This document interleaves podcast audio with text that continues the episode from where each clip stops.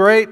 Uh, we were, um, y'all really are. Uh, I just want to let you know uh, it's, it really is an honor and privilege to be able to pastor here and uh, to speak to you guys. And you know, one thing I love about y'all is y'all give me do overs. Did you know you, get, you do that? Have you ever noticed, like, sometimes I preach the same thing over and over again? It's sort of like my second shot, you know? It's like you give me a I think my little things, there we go. My little things messed up. Uh, it's good. Oh, good. My, uh, Stephen's my usher this morning. I thought he was coming up to get me. I was like, he looked like he had some authority walking down the aisle. Uh, here's what I want to do today. We're looking again.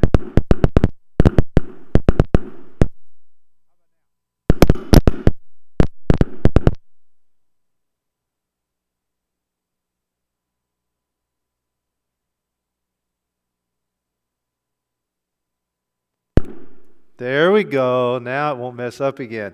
Uh, note to self check the screw on the end of the mic cord. Do over. Hey, good morning. Welcome to Grace Fellowship. You guys online, we're so glad you're here and that the whole world is watching this. I can watch it. We really are. Um, you know why? Because baptism is such a big deal.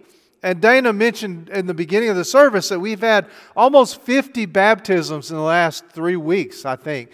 And uh, if you're here, I'm not going to make you speak, but if you were one of the people who were baptized in the last three weeks, would you stand up for me? Please stand up. Go ahead. Uh, there we go. Let's give them a hand. They're like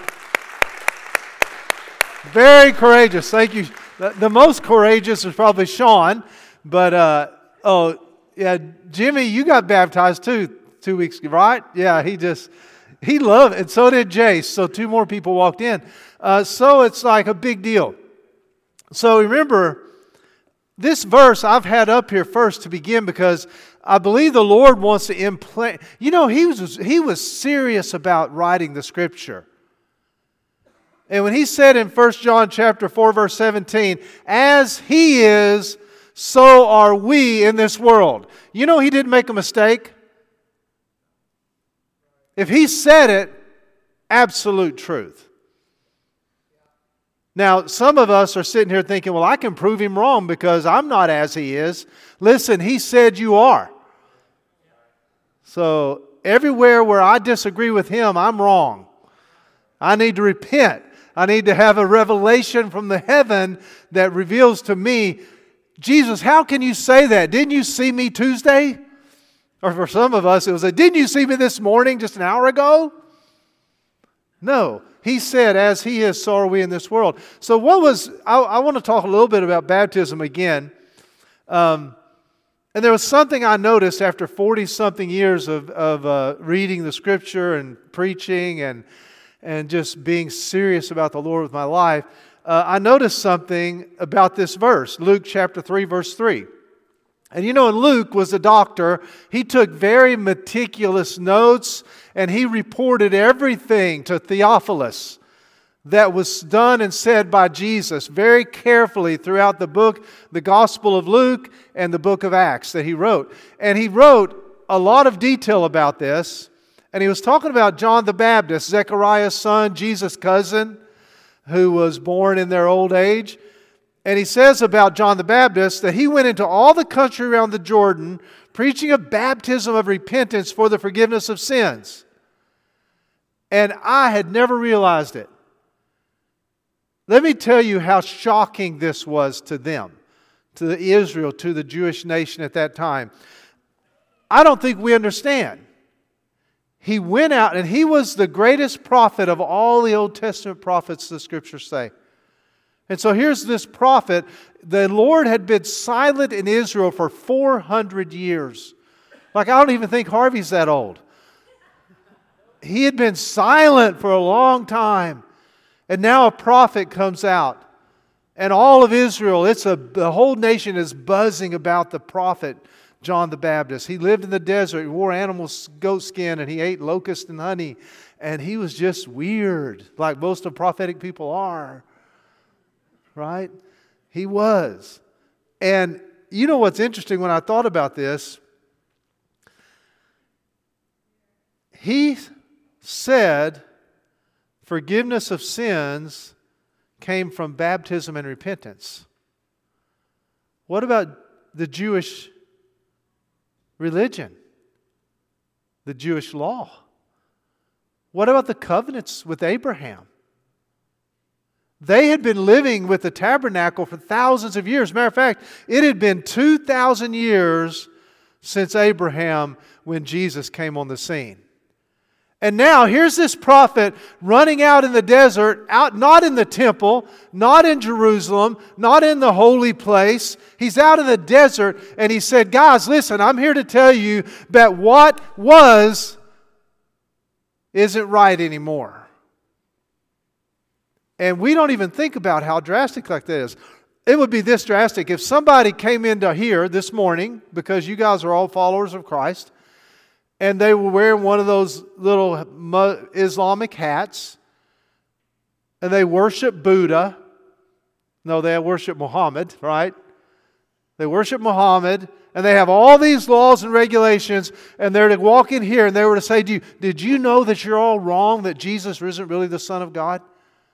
And that the way to God is actually going to be through the prophet Muhammad? That Jesus was just another prophet?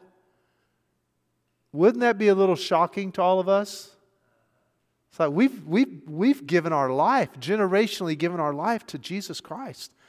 And nobody's going to come in here and tell me that I'm, I'm not a Christian, that I'm now Muslim. You see, okay, well, some of you don't really get it. Okay, how about this? How about if somebody came in, came in here and said, listen, democracy is not the government from God, it's actually socialism. We're all going to become communist. Some of us would throw a fit, wouldn't we? If you're honest. What if somebody came in here and just out of the blue came in and said, listen, capitalism isn't the way. We should give everybody to everything to everybody equally. We're not going to have capitalism anymore in the United States. Everything you have is anybody else's. You don't have to work for anything. You get everything. Nothing is yours. We're all sharing everything. Well, some of you would take up arms and fight. What if somebody walked in here today and said, listen, the Arkansas Razorbacks stink. We're becoming University of Texas fans. Now I got to rise. I knew I had to go somewhere. You guys were getting it. Listen, when John the Baptist stood up and said, It's not the way we've been doing it, it's not the way to God, baptism and repentance is the way to God. They killed him. They killed Jesus for that. You see, that's how big a deal it was. And we think of this, and where did baptism? What's, what's the thing? It's repentance.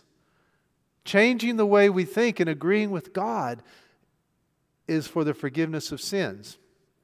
So, you know, when I look at this, I think about it, it's, uh, you know, here's another thing I just never realized before.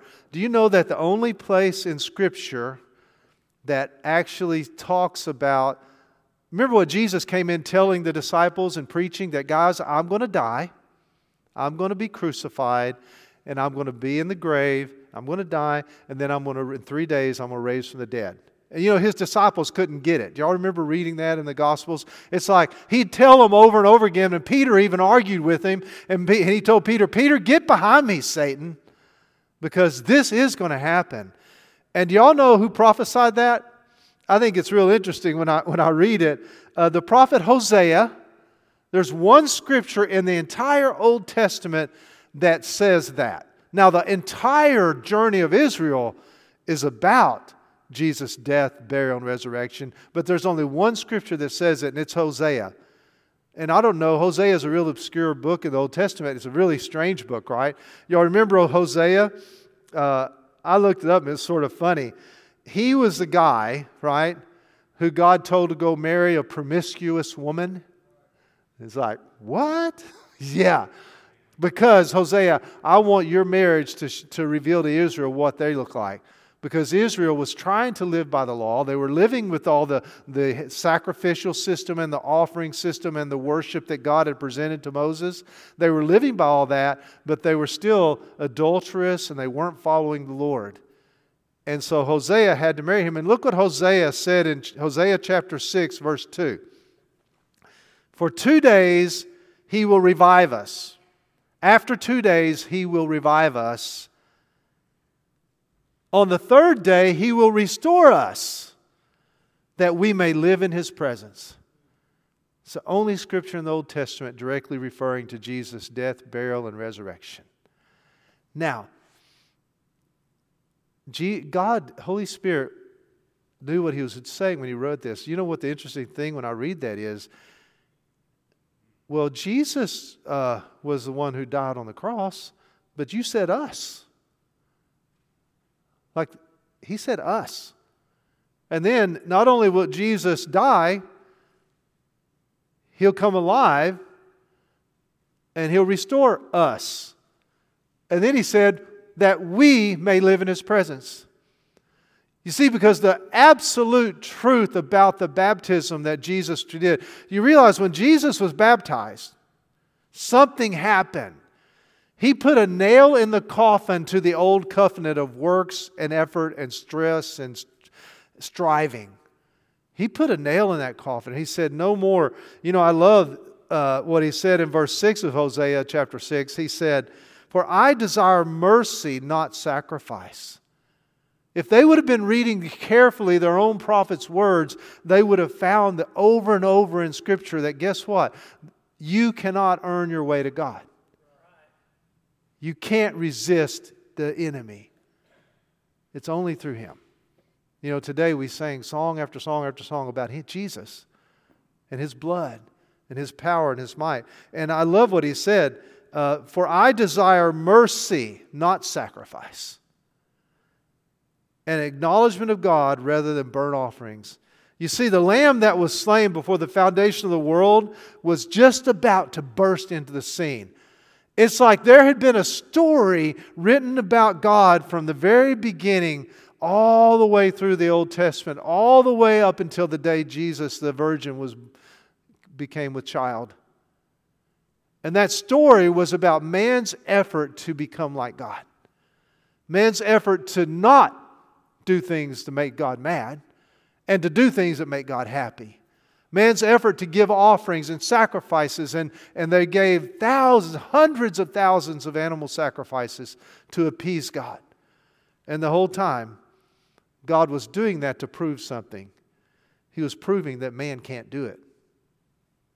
Without Him, without His presence, you can't win this battle. And they spent thousands of years trying.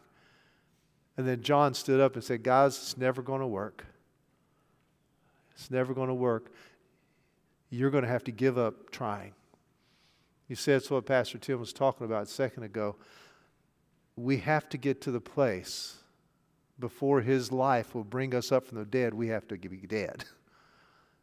And that's, that's symbolic, right? When are you going to quit trying? When are you going to quit trying to be good enough? When are you going to quit trying to, to not make God angry? When are you going to quit trying to not do bad things?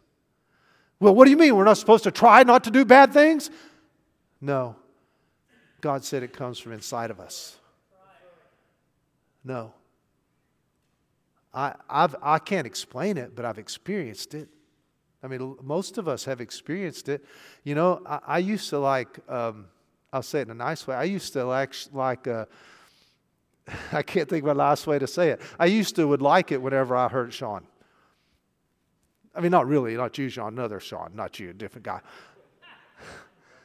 but I did. It was like that's what it, I got my kicks from hurting people, taking from people, beating people, lording it over people. Listen, most of you don't know. Every time I walk beside you, there's a race going on, and I, my goal in life is to beat you because it makes me happy to beat you. Now, you don't know if I'm racing you to get there first or get there behind you because I decide that en route because I like winning. But when I let him in, something in me changed. And I don't like beating people anymore.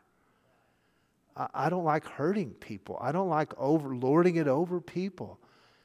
Well, what happened, Alan? Uh, well, you didn't try real hard to like people? No, I still don't like people that much a lot of times, but I'm not trying. God gives me something for people. And it's I'm amazed by it. I sit there and I'm like, I sit in a chair and there's like two of me, one sitting here, one sitting there, and I'm like, I can't believe you like that person. I'm gonna go, I know, but I think they're great. They're the best I've ever sat with. Yeah, but you you don't like people like that. I know I don't, but I can't help it. I just love them. Like, what is going on with me? Am I bipolar or I started to say bisexual, but that's not what I meant. no, I'm not.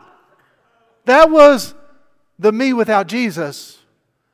And as I come, when He comes in me, something in me changes. And so it's funny. Um, Jesus was the Lamb, and He came to set captives free. And listen, y'all know what happened in Luke chapter 7. I better, let me turn the page. Oh, that was about Hosea, the he married. You may want to read Hosea if you haven't read it lately. It's a very interesting passage. God sp- began to speak through Hosea, right, the prophet, and the Lord, and they put it in big capital letters, the Lord said, Go marry a promiscuous woman and have children with her.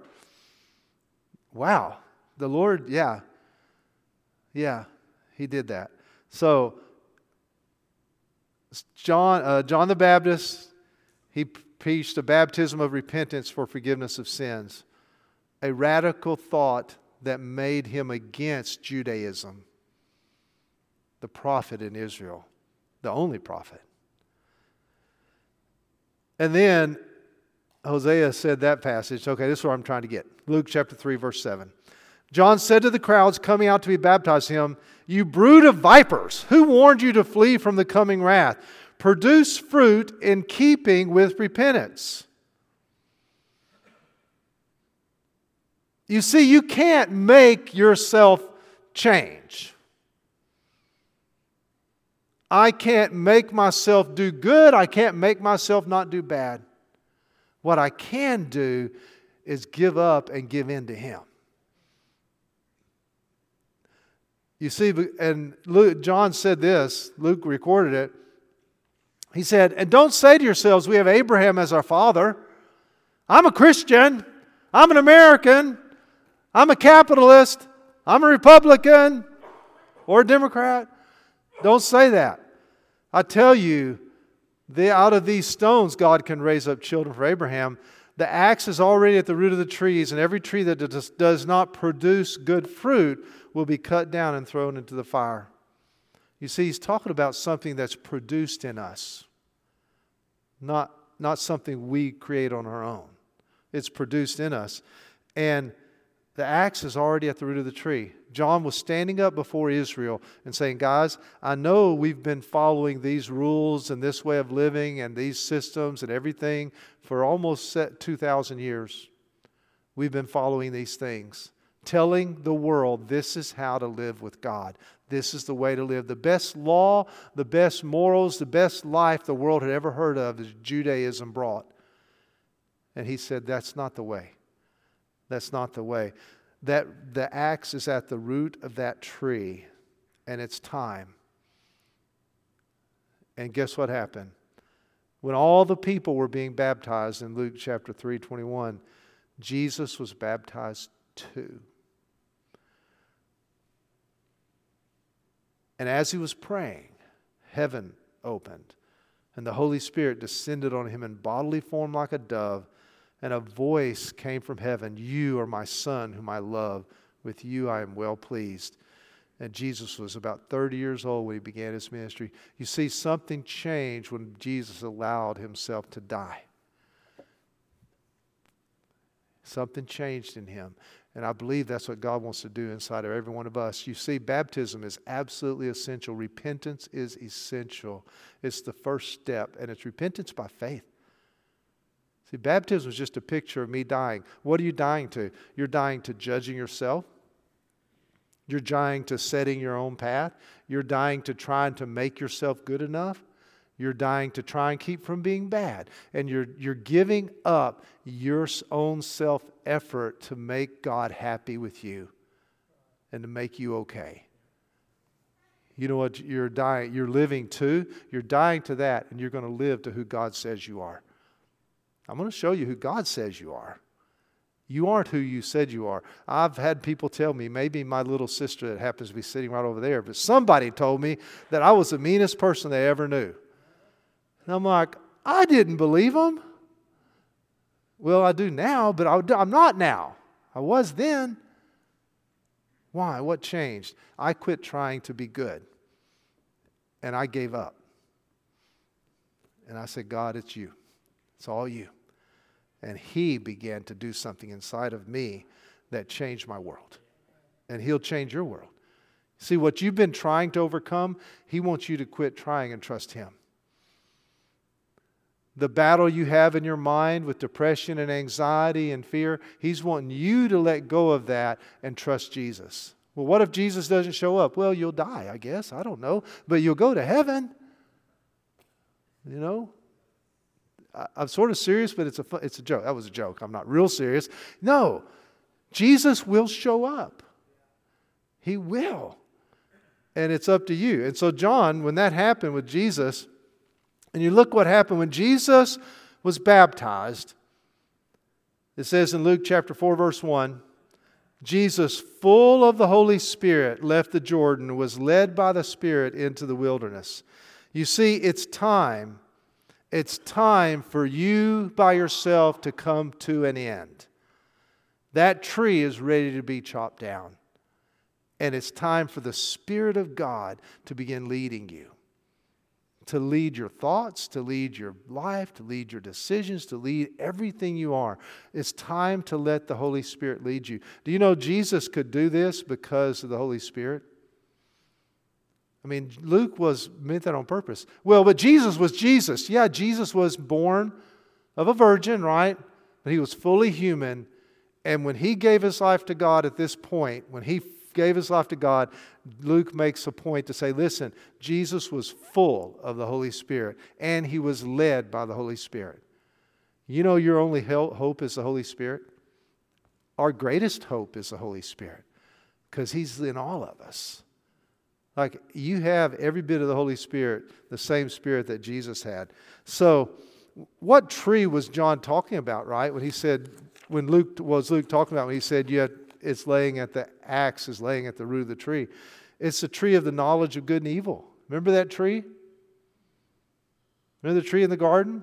God said, Don't eat from the tree of the knowledge of good and evil. And Eve went and ate of it, and she gave some to her husband. He ate. And from that point on, they were in bondage to the enemy.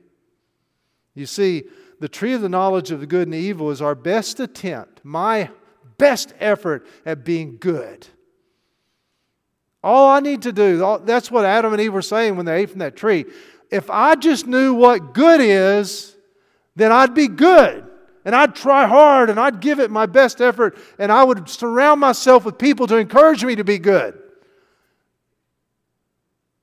That's what put them in bondage, is their effort to be good enough. And then the tree of the knowledge of evil, God, if I just knew what you don't like, if I just knew what you said is bad, I'll never do it. Well, how many of you guys have tried that? It doesn't work. You can try as hard as you can, and without the Holy Spirit, you cannot stop it. You can't stop the voices, you can't stop your actions, you can't stop your feelings and emotions. You see, there's another, there's a spirit, and Jesus was the same way. He was. So the harvest when we got baptized, a lot of us, when you're baptized, and you can do it this morning, right here, right now, we don't have to have the baptistry out. You know what it, what it is? What uh, the prophetic team said, I left it in the water. Remember that? Left it in the water. You know what the it is? The big capital it? It is the things, the fruit of what happened in our lives by trying hard by living our own way, by doing what we thought was best, by trusting in our own wisdom and understanding, trusting in our own physical strength, trusting in our own resources, trusting in our own intelligence, trusting in other people's voices and opinions. There's a thousand things that we trust in besides Jesus.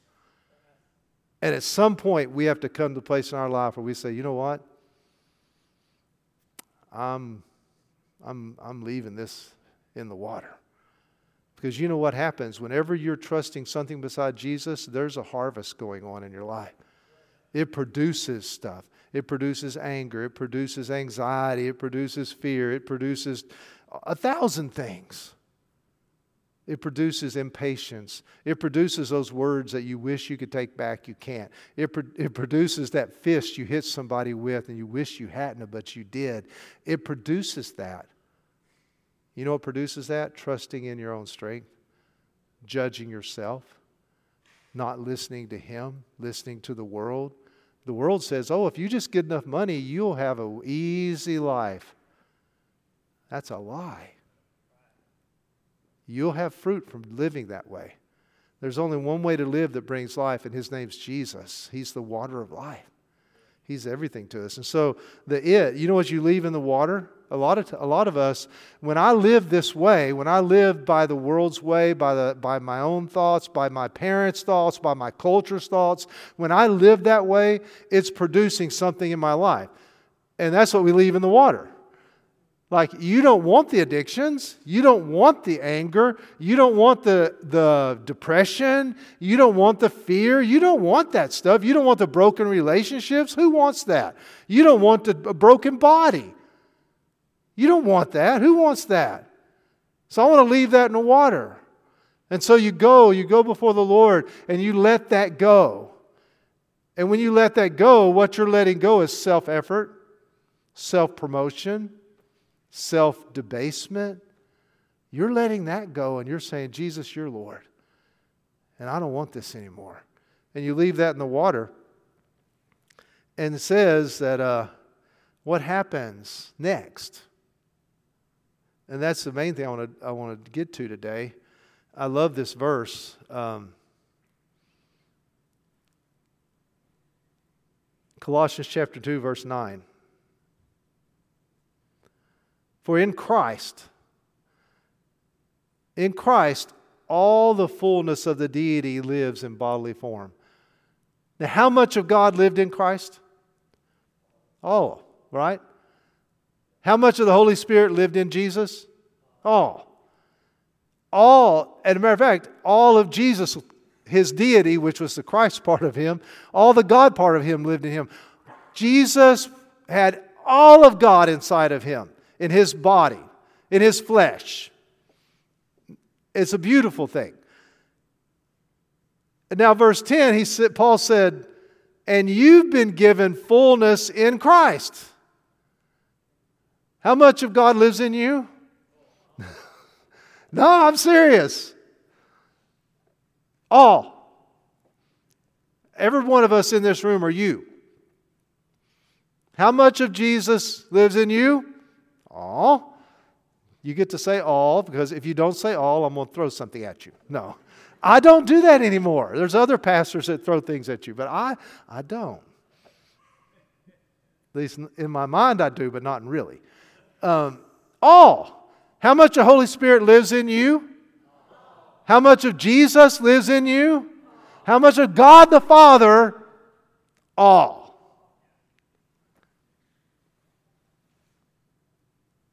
Why didn't they ever tell us that? We keep begging Jesus to come and live in us, and the Bible, Paul said, the scriptures say that we have it all, just like Jesus had it all. You know what you and I are doing when we read the Bible? We need to do the same thing Jesus did. He read the scriptures, the Old Testament scriptures. He wrote the he he lived the New Testament scriptures. He read the old ones and he saw himself in scripture. Now, I don't know. Is there anyone here that's perfectly happy with where you are in life right now? No, I don't think so. We all want to grow. We all have things to struggle with. We all are going on.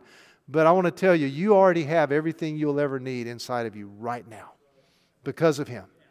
And he says that in Christ, you've been giving this fullness because of what Jesus did, not because of what you do. Yeah, but what about when you mess up? I lose some of it. No, you can't lose it. Well, who said that? Jesus Christ. Well, and you're saying it. Yeah, I agree with him. I'm saying it because he said it. I don't fully understand it. I just know it's true. And he's the head over every power and authority. Do you mean at my worst day, all of God is in me? Yes. In my darkest choice, all of God lives in me? Yes. And there is a battle going on. You know what the battle is? For you to believe whether it's you to believe it. For you to believe it. Because any, any power inside of you to, to resist darkness comes from your relationship with Him. And the more you're in relationship with Him, the more you agree with Him, the more you yield your life to Him, the more power you have to resist that darkness. And then He gets all the credit and all the glory. And when, you're, when you shine brightly, He gets all the glory for that. You see, we, we have spent our life trying to live, live like Jewish people before Jesus. We've been trying to do that. Listen, you died with him. That's what he says. In him, in Jesus, you were also circumcised, putting off the sinful nature. You know, putting off the part of us that wouldn't yield to him and not with a circumcision done by the hands of men, but with a circumcision done by Christ. Who did this to us? Jesus did. When did he do it? 2,000 years ago. He did it. And here's the beautiful part about baptism having been buried with him in baptism and raised with him through your faith in the power of God who raised him from the dead. Do you realize that we're now the, the greatest expression of God on earth? That Jesus was the perfect example, the, the, he was the exact representation of God on earth because he yielded all of his flesh to the Father in a 30 year process, 33 years to the end. Now, you know what me and you do? We reveal the glory of God on earth through our flesh as we yield and we join together with him. And that's the whole purpose of what Jesus does. So, what do you do? So, today, let's say today you decide, God, I'm dying to this. I, am I'm, I'm being baptized to this. I'm repenting. God, I'm dying to this. And you know what? That's a real. And those of you who got baptized, you, you've told us testimonies. It's real. But you know, what do you do after that? That's the repentance. Now you live. And here's, for in Christ, Colossians chapter 2 verse 9, all the fullness of the deity lives in bodily form, and you've been giving the fullness in Christ. You see, now you're in a discovery of how much of you can you give to him. And you know who gives you that? He does. Who opens your eyes how do you know what you haven't given to Him yet? He's already here. God's already here. Holy Spirit's already here inside of our bodies. Now, how do I know what I'm still needing to yield to Him? And that's a lifeline, lifetime process as He reveals more and more of His nature through you. And it's the power of God that does it. Romans Paul said this in Romans 6 4. We were therefore buried with him through baptism into death in order that just as Christ was raised from the dead through the glory of the Father, we too may live a new life. For if you've been united with him in a death like his, guess what? You will certainly also be united with him in a resurrection like his. So the same power that lived inside of Jesus and rose him from the dead lives inside of every one of us and raises us up out of this death that we are a part of and you receive he receives glory and honor and power. And how does that happen? It happens every time you you actually yield yourself to him. Every time you give yourself to him. Every time you connect with him. Every time you abide in him. It's like a beautiful thing that happens. You see um, i love this passage and i wanted to get to it. Yeah that's my last one so i wanted to get to it. Uh, let me read it and talk about it, okay? Romans chapter 8, verse 18. I am convinced That any suffering we endure is less than nothing compared to the magnitude of glory that is about to be unveiled within us. Now, that isn't us, but it's a me. Now, y'all understand when Paul talked about suffering, he knew suffering. He had been star- he had starved, he had been in the ocean, he had been stoned, he had been bitten by snakes, he had been uh, he wasn't crucified. He had received the 40 lashes minus one several times. He had been betrayed by his best friends. He'd been chased out of town, chased in town.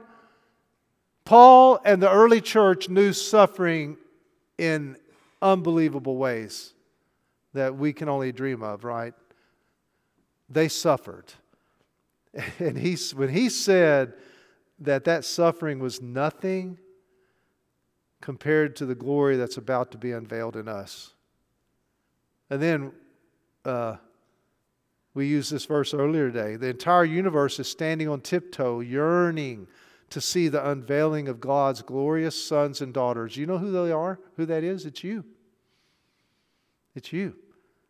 It's like uh, the furniture in this room is waiting to see the glory of God revealed in you.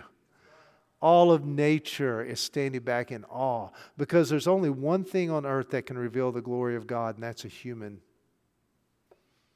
You see, Jesus needed, he, was, he had to come as a man because only through a man that God could reveal himself. And he revealed who God is to the world. And now, you know who's revealing who God is to the world? You are. I am. Every moment, every day. And it happens more and more the more I agree with Jesus about who I am. You know, you know who you are? It's just like what Paul said. You're a glorious son and daughter. Well, uh, God's waited 2,000 years since Jesus was here to have you. You're an expression of God on earth that no one else can ever have. It's like, it's like God said, Jesus said, I am, I'm, I'm uh, an overflowing well. He's a spring of water. And that he came to do that. And now it says, for, it's against, for against its will, the universe itself has had to endure the empty futility resulting from the consequences of human sin. The universe has suffered because we separated ourselves from God. That we believed the lie of the enemy and we separated and we hid and we became ashamed and afraid and, and we weren't who we really are. And Jesus came so that you can be who you really are. You know who you are? You're a glorious son. You're a glorious daughter. Okay, it's like this the world is extremely thirsty, right? And God is in the water. He's in the water. And uh, did y'all know there's a well underneath that communion table over there? Uh, there is. Stephen, would you help me with this? Um, there's a well underneath that communion table. Do you have something I could take and get it in? No, I just need some water. Maybe a vessel? Uh, Maybe a dipper? I got a shoe. What about a pitcher? And no. What do you have, sir?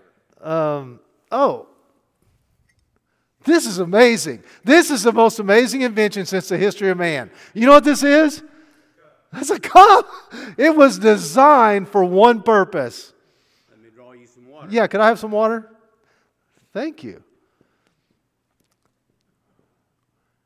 You know, the world's thirsty. The world's thirsty. It's hurting. All of creation is waiting in eager expectation. Thank you, sir. You know what you and I are?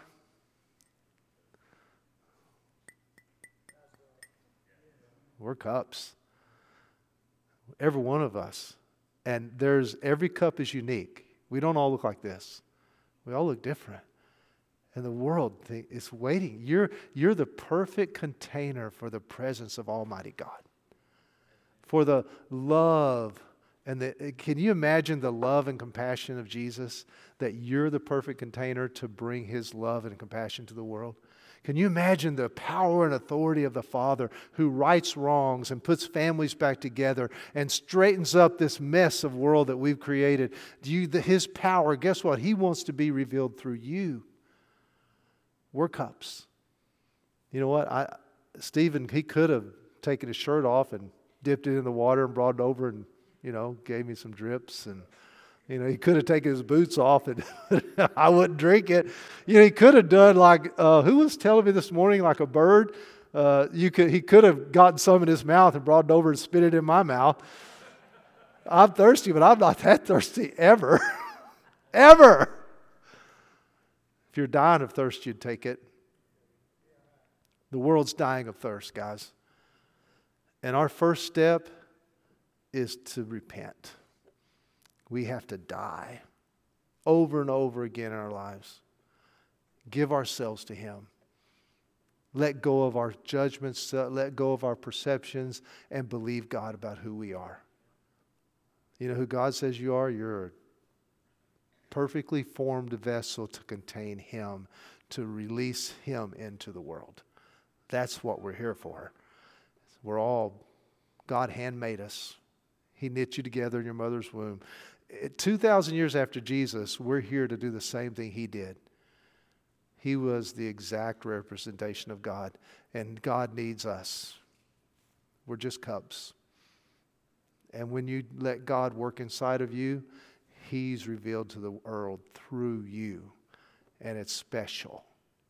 How special are you? Oh, you're special. How glorious is God working through you? Oh, is uh, we can't describe it. He's glorious. Jesus wants you. He's, he says, You're a glorious son and you're an amazing daughter. Do you trust him? Will you give him your life so that he can give you his life to other people through you? So let's all uh, stand up. Um, if you can. Not everybody can stand up. Uh, it's good. Uh, Miss Kay is home and doing well. Uh, we, it's, uh, it's been a battle for her, and she's fighting the good fight, you know. And it's going to be good. She's going to, it's going to be good. I'm so amazed that she's doing so much better doing what the doctors say than I did when, we, when I had that surgery. Uh, this morning, uh, what is it the Lord wants you to lay down? to leave in the water? What do you need to say? I'm done with that. You see, for all of, all of history, John the Baptist said, We're done with the, with the law. We're done with that. We're bringing in a new covenant based on faith and repentance.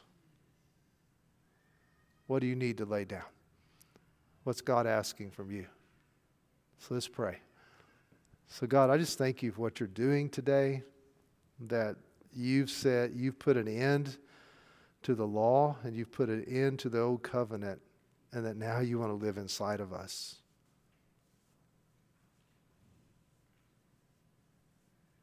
So, Jesus, I just ask that you'd reveal to each one of us what is, what is it? Is there something in our lives that, that we need to, to say no more to?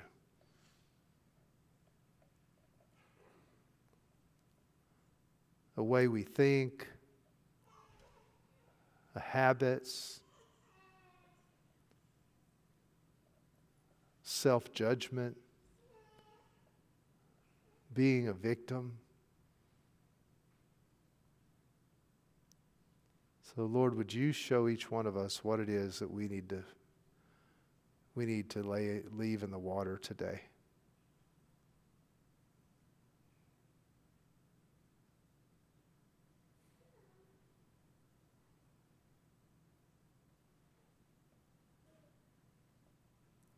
So these guys are up here. They want to pray with you, and uh, it'll be good. It's a good day to leave it in the water. Amen. So uh, thank you guys for being here, and uh, they're up here to pray with you, and we'll be good to go. God bless you guys.